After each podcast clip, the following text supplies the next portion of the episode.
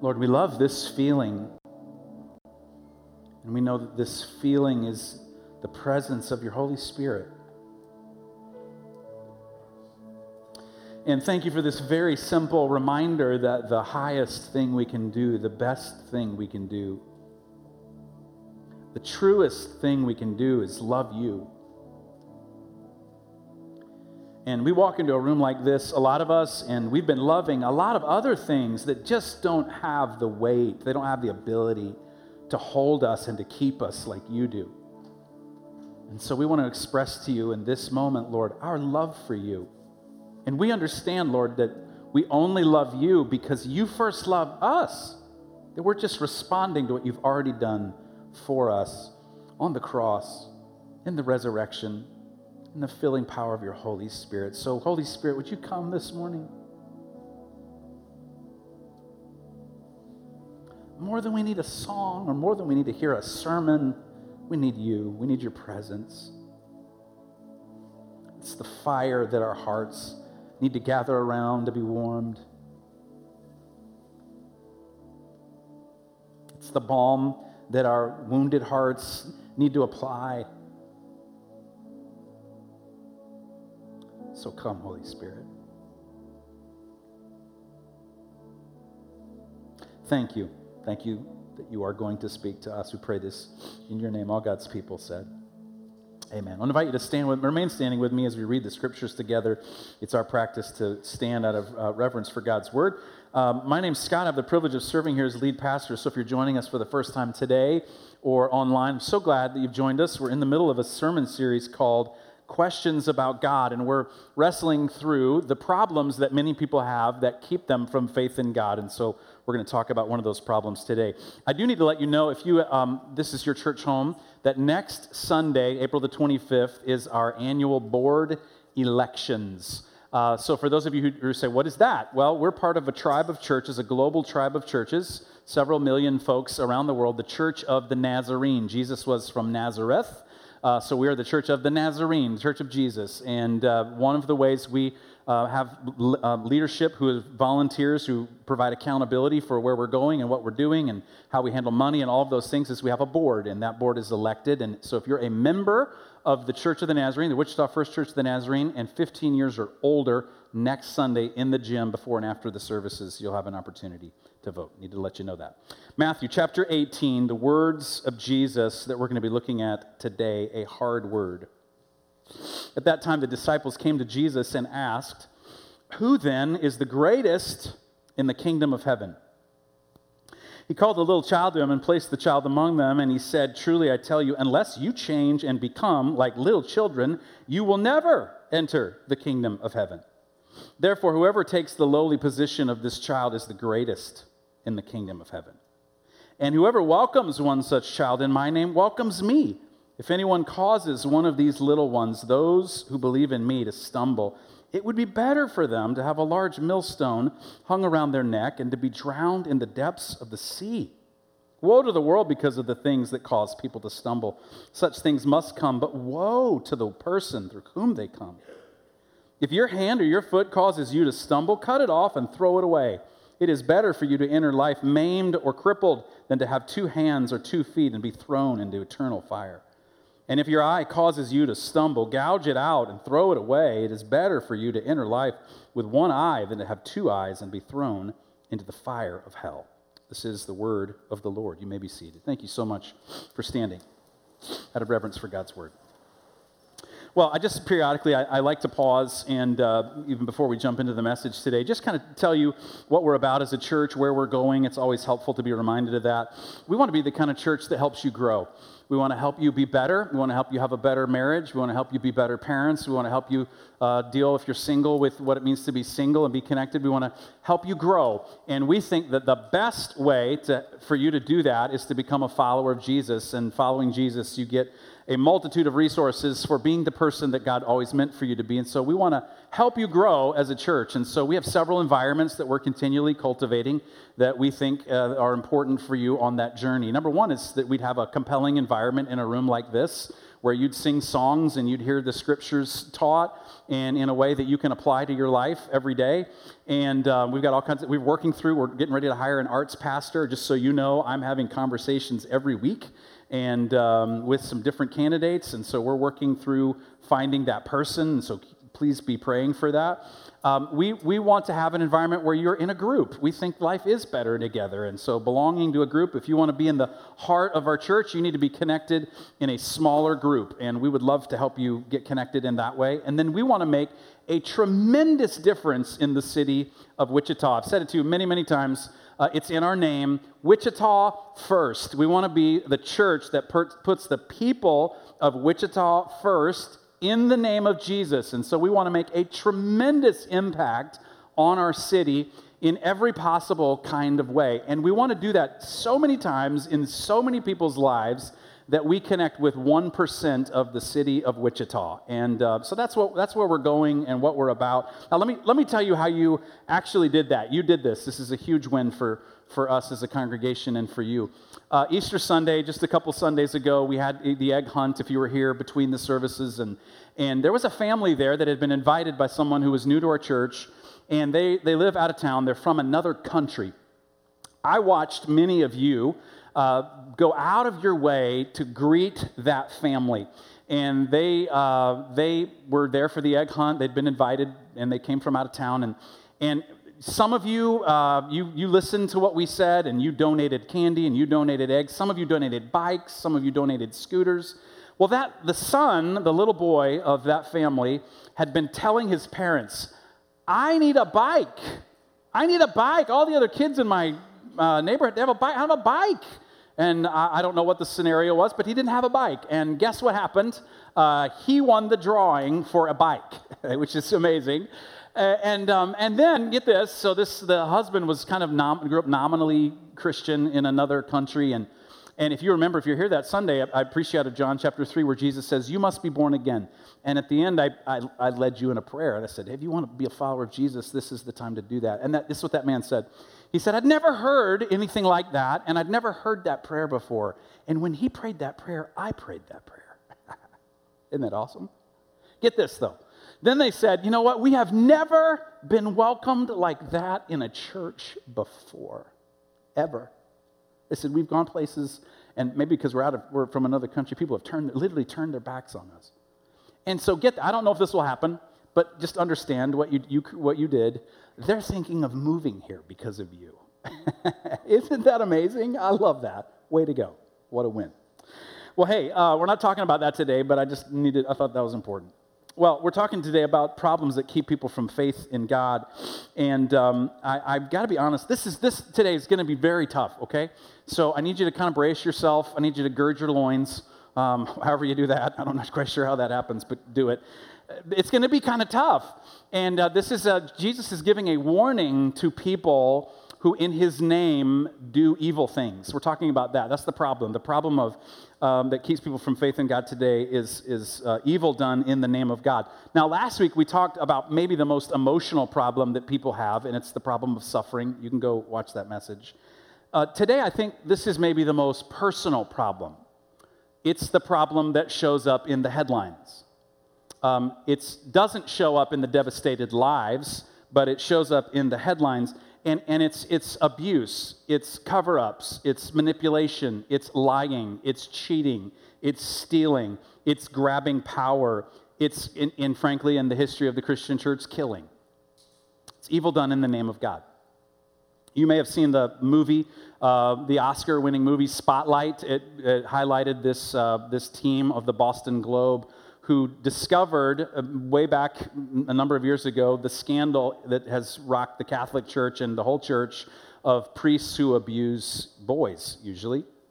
And they found that were, there was a priest who'd abused multiple boys, and then instead of the church owning it and doing something about it, they just moved him to another parish and he repeated it several times over. And then they uncovered that this was this very rampant thing going on, and they put a spotlight on it. Powerful, powerful film. If you work with kids, watch it. Powerful, powerful film. But here, here's the problem. Let me, let me make sure we understand the problem we're talking about here today. Uh, I, I, think we kind of expect that evil will be done in the name of power, I think we kind of expect that evil will be done in the name of ambition. I think we kind of expect that evil will be done in the name of maybe my political party.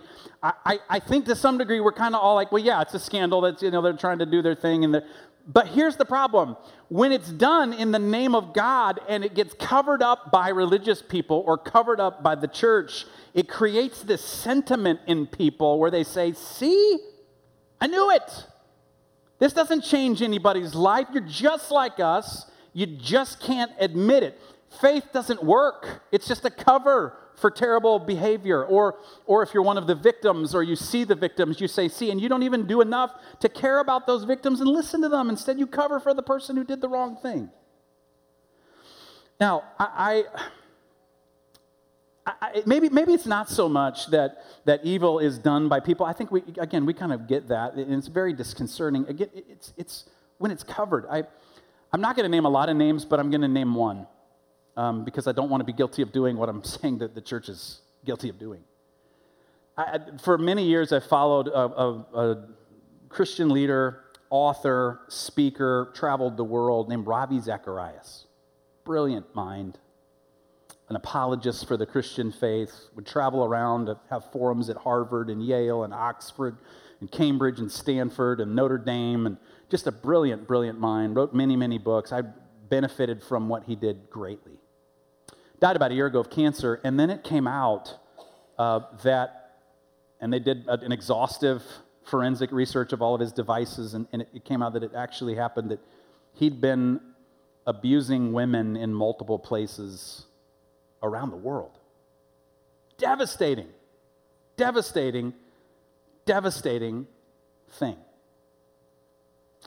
And again, I, I don't know that the problem is that people are, okay, well, that thing, ha- that thing happens. It, the, the issue is that religious people then fail to call it out and repent of it and hold their own accountable. And the church has been guilty of doing things like, well, we got to protect that leader, or we got to cover for that volunteer who did that thing, or we got to justify what happened. And, and maybe you even say, well, you shouldn't say his name because I read his books and I like what he did, and so do I.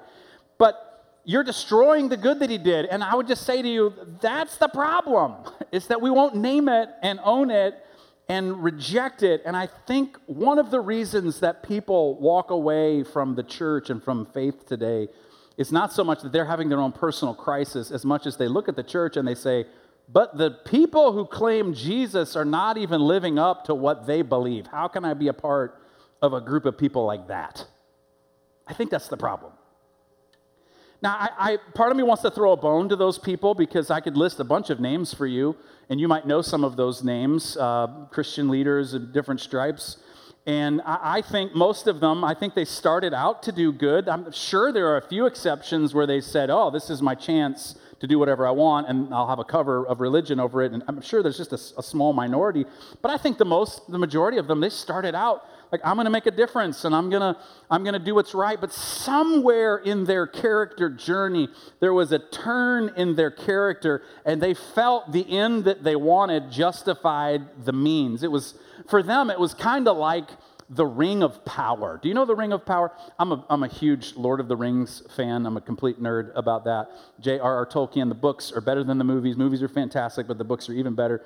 If you don't know the story, it's about these, uh, these, this fellowship of the ring. This ring is this ring of power that only does evil and it's given to this little hobbit by the name of Frodo, and he and a group of dwarves and elves and men are to travel from there to this big mountain where it was created, Mount Doom, and throw it into the, the volcano, and that's how you destroy the Ring of Power. But the stories, J.R.R. Tolkien was a Christian, he, he was writing an allegory, and he was saying, listen, we're always tempted by something we think can do good, but will destroy us if we take it.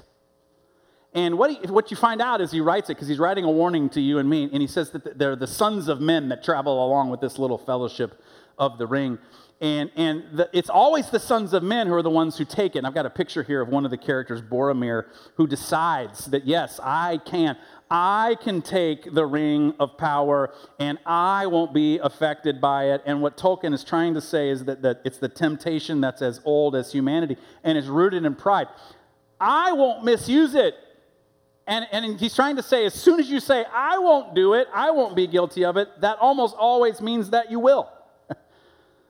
So there's all these kinds of evil done in God's name. I, I'm calling this the wheel of evil, and we're going to put this up on the screen for you here, the different kinds of things, because it always involves a justification, and then it always involves violence.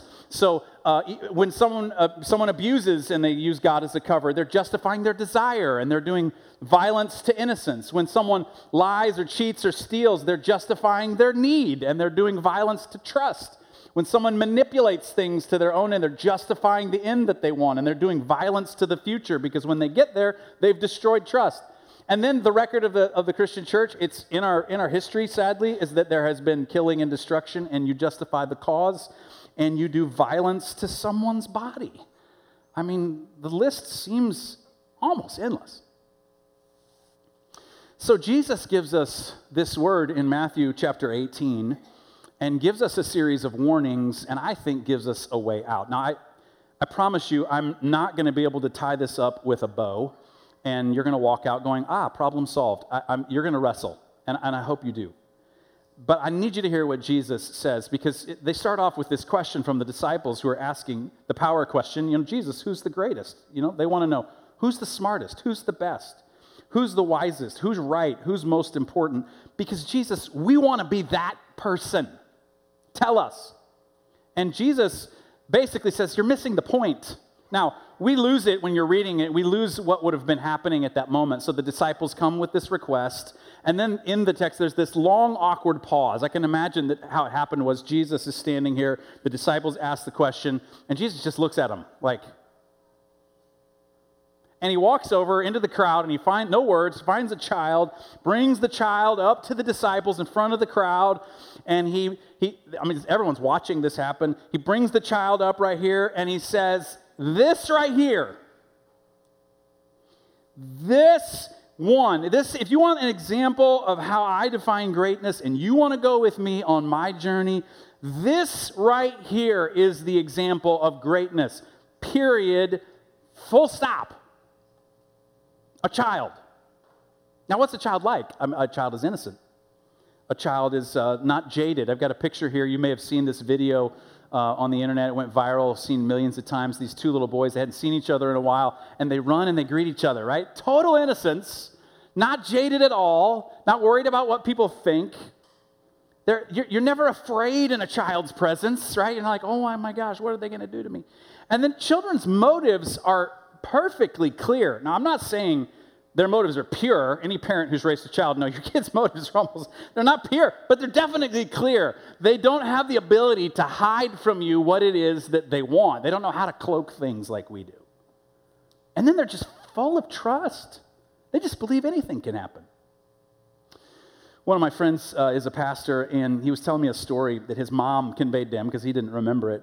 He said he was driving in the car with her. He was three years old, and it was just he and his mom, and they're in the car, and it was a rainy day, and they slid off, um, slid off into a ditch. And this is pre-cell phone, and she's out by herself, you know, mom, young three-year-old in the car, and she tries for about 30 minutes, you know, spinning the wheels, trying to get out of the ditch and spinning mud everywhere. And she's thinking, I'm never going to get this. I'm never going to get this. All of a sudden, my friend Michael reaches his hand up onto her shoulder and he says, Mom, we need to pray. God's going to get us out of this. No hint of doubt, no hint of that might not happen. And as she tells the story, she says, You know, okay, all right, God, I, I need to have that kind of faith, the faith of a child like that. And she tried it one more time, and they got immediately out back on the road. And, and Jesus uses a word to summarize this kind of outlook, this, this childlikeness that he says is the way to greatness in his kingdom. And it gets translated here as lowly, but in some other translations it's humble. Because children, they don't, they don't know how to use pride as a cover like you and I do. So listen to what Jesus says. Uh, he says, Listen, I- I'm telling you, unless you change and become like little children, you will never enter the kingdom of heaven. So, in other words, he says to change, you have to intentionally move toward the humility of childlikeness because that's Jesus' standard. I have a picture here of my middle son, Corbin, taken several years ago. We were at the Tallgrass National Prairie Preserve, about an hour north. We've gone there every year for quite a number of years.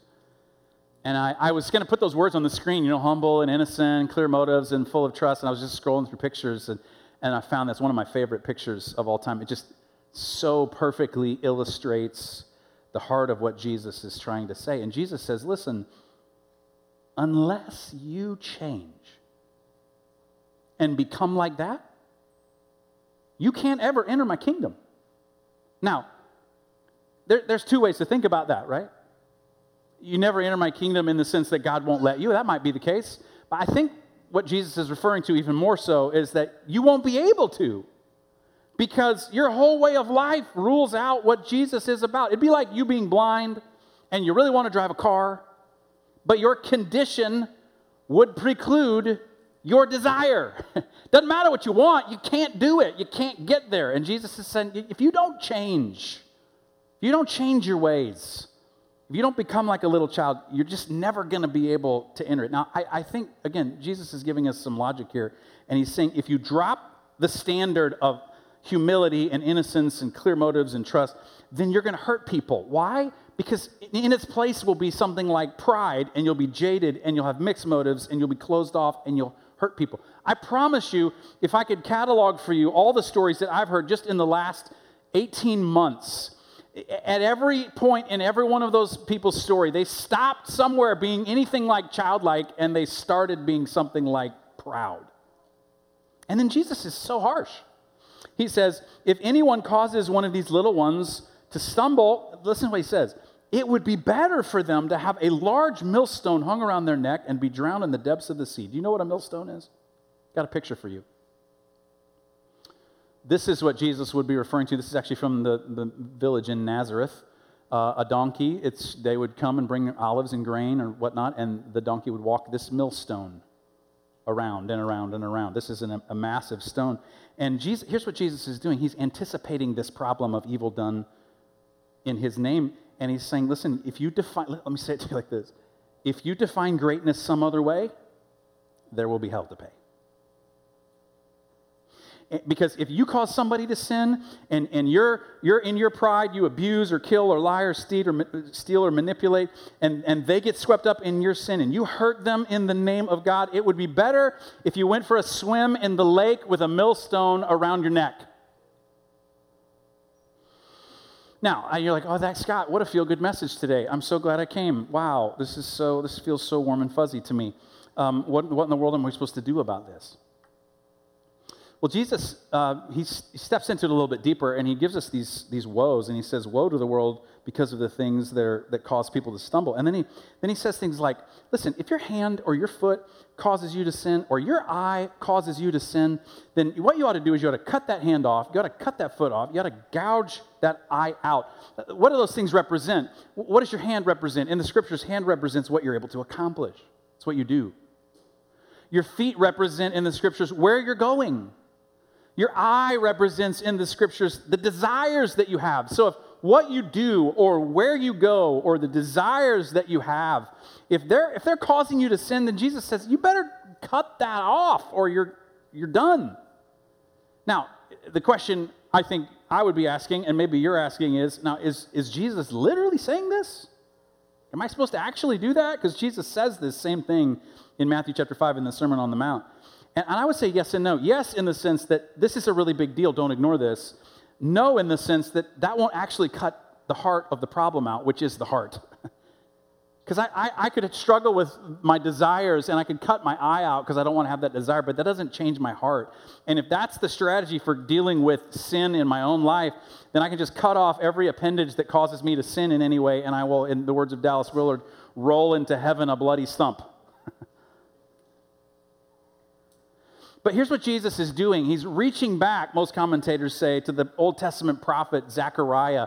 And we'll put this on the screen for you, where he's talking about what he calls the worthless shepherd, the person who does evil and uses God as cover for it. And he says this Woe to the worthless shepherd who deserts the flock. May the sword strike his arm and his right eye. May his arm be completely withered and his right eye totally blinded.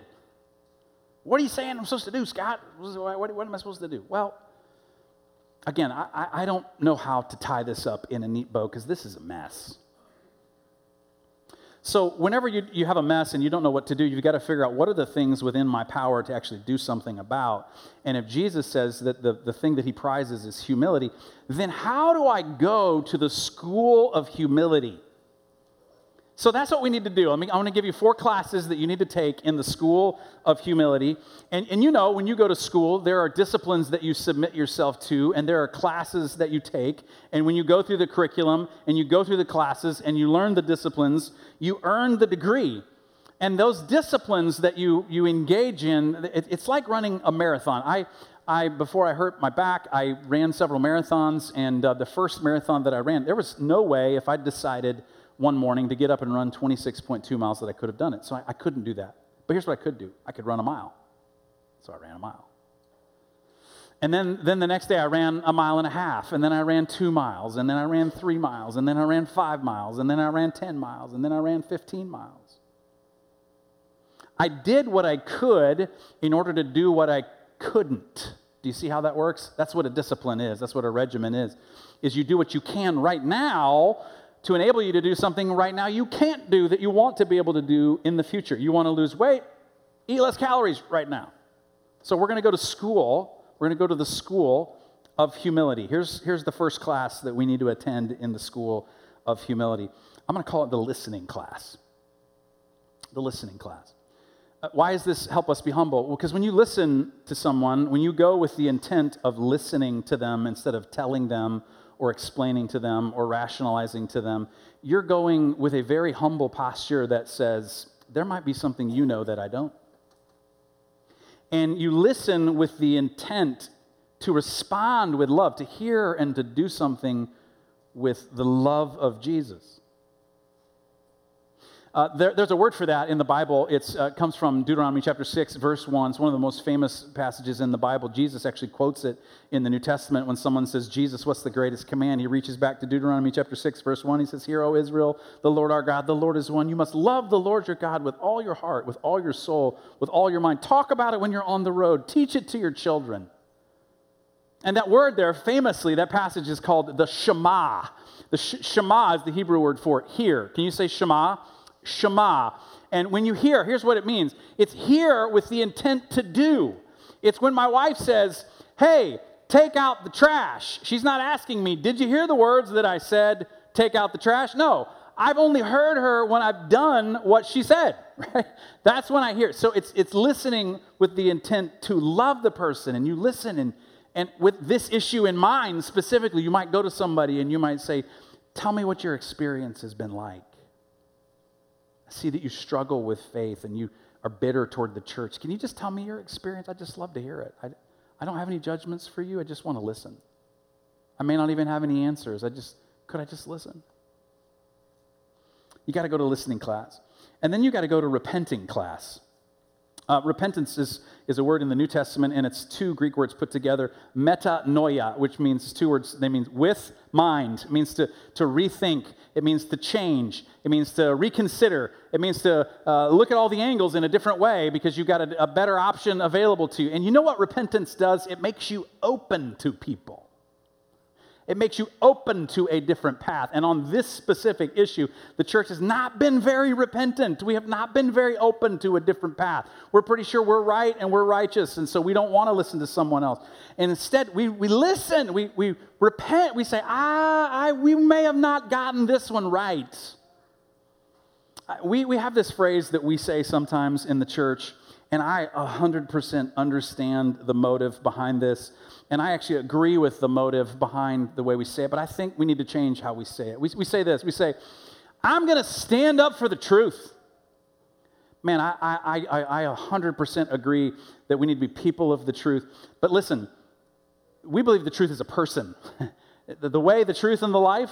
And Jesus is the lion. And I'm pretty sure I don't need to stand up for Jesus in that sense. Like, he doesn't need my protection. He's going to be okay by himself. Just let the lion loose. I think what we need to do, a repentant attitude, is instead to say, We love the truth. And because we love the truth, we're willing to admit when we're wrong, when we see it, when someone else points it out to us. And we won't be, in the words of Alexander Solzhenitsyn, people of the lie. We'll just love the truth. And we're willing to admit it because maybe I'm a, I'm a fallible human being. I don't have all the information, I don't have all the evidence. Tell me your perspective, tell me where you're coming from. there were a series of pastoral scandals in the fall. One of them involved a pastor in New York City who'd become a celebrity because he was a kind of a pastor to celebrities. And, and turned out that he was having an affair and got written up in the New York Times and Vanity Fair. And, and I read that. And I, I don't know if you know who I'm talking about, but I read that and I, I, I want to have a repentant mind and heart. And so I wrote down some things. And this is what I wrote down because I don't, I want to, I want to go to school on repentance.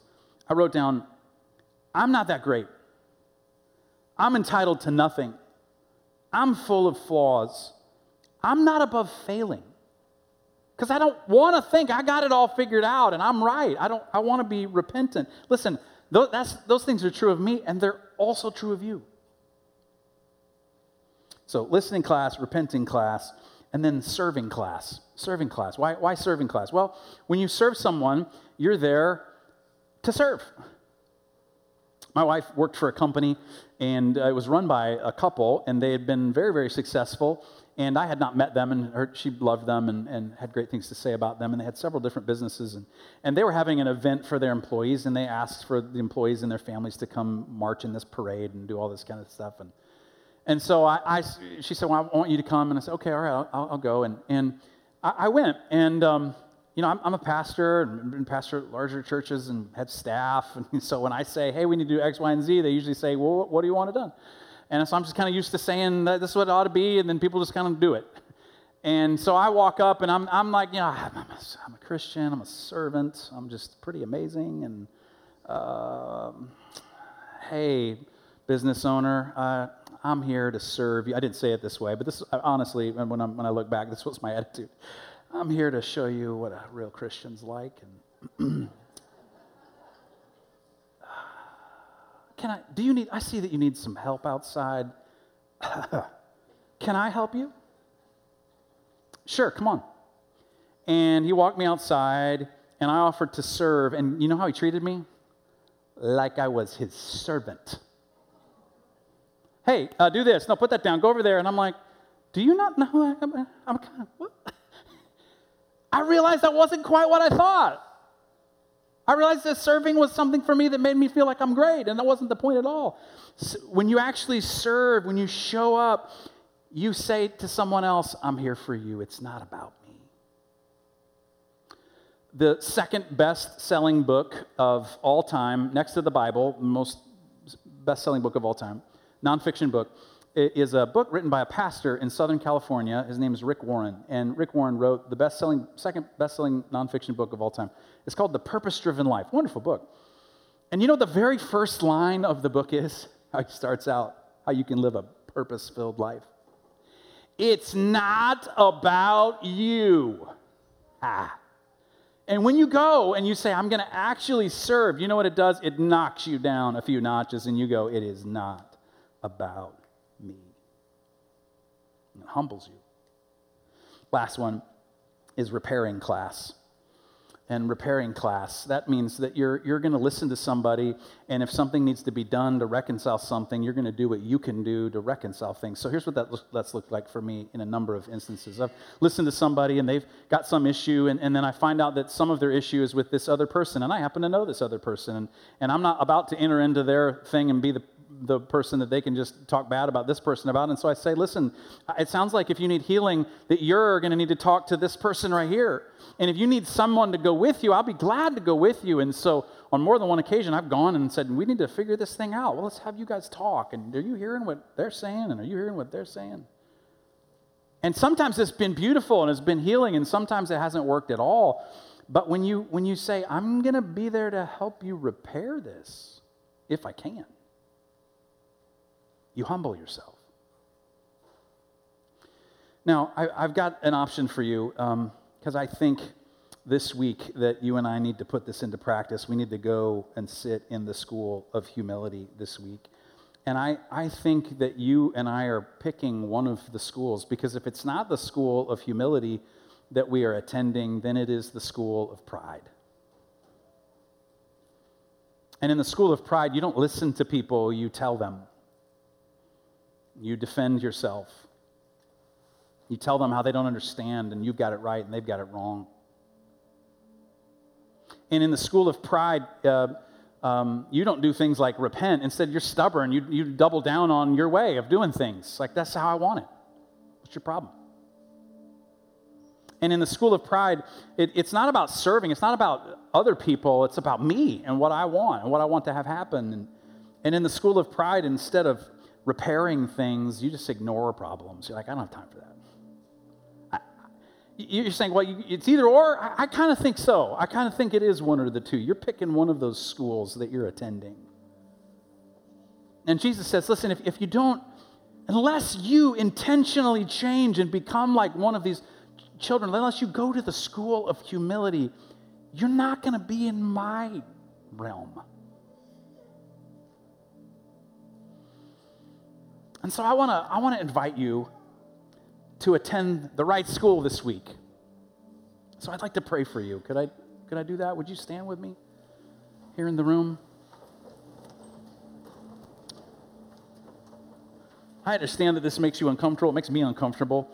Um, that's why I hope you're in a group you can talk about these things, these kinds of things. I hope you wrestle with this this week. But when I pray, I often um, will use my body and I do it as a way to express beyond my words what I'm really hoping for. So, would you, would you do something with me? I just want to invite you to do this. Hold your hands out with your palms down like this. And that's a symbol of letting things go. And I would invite you in this prayerful moment, with your eyes closed, to let some things go. Lord, we let pride go. Lord, we let a lack of repentance go. Lord, we let our arrogance go. Lord, we let our need to be right go. Lord, we let our self righteousness go. We let it go. Jesus, we want to enter the school of humility with you. We want to become like a little child, innocent trusting, humble. So I'd invite you to turn your hands up as a in a posture of receiving. And Lord, we receive from you your love. We receive from you your grace. We receive from you your peace. We receive from you what you did for us on the cross, where you humbled yourself. You became obedient to death, even death on a cross. And so you have been exalted and given the highest name, that at the name of Jesus, every knee should bow and every tongue confess that Jesus is Lord to the glory of God the Father. Receive your humility. Lord, we as a church, we don't want to be guilty of pushing people away. And I understand we can't be responsible for what somebody does. I understand that. But Lord, we want to be honest. We don't want to cover things over in your name. We want to be people of truth and honesty where things are brought out into the light so that healing can come. So help us to be those kind of people. Help us to be that kind of church, willing to talk about the difficult things, even though we may not like it. Give us the courage to do that, Lord. Make us agents of healing and reconciliation who call out the darkness and expose it with the light in the best way possible, Lord. So now, by the power of your Holy Spirit, fill us, enable us to uh, follow you this week, Jesus, in the school of humility. I pray this in your name, and all God's people said.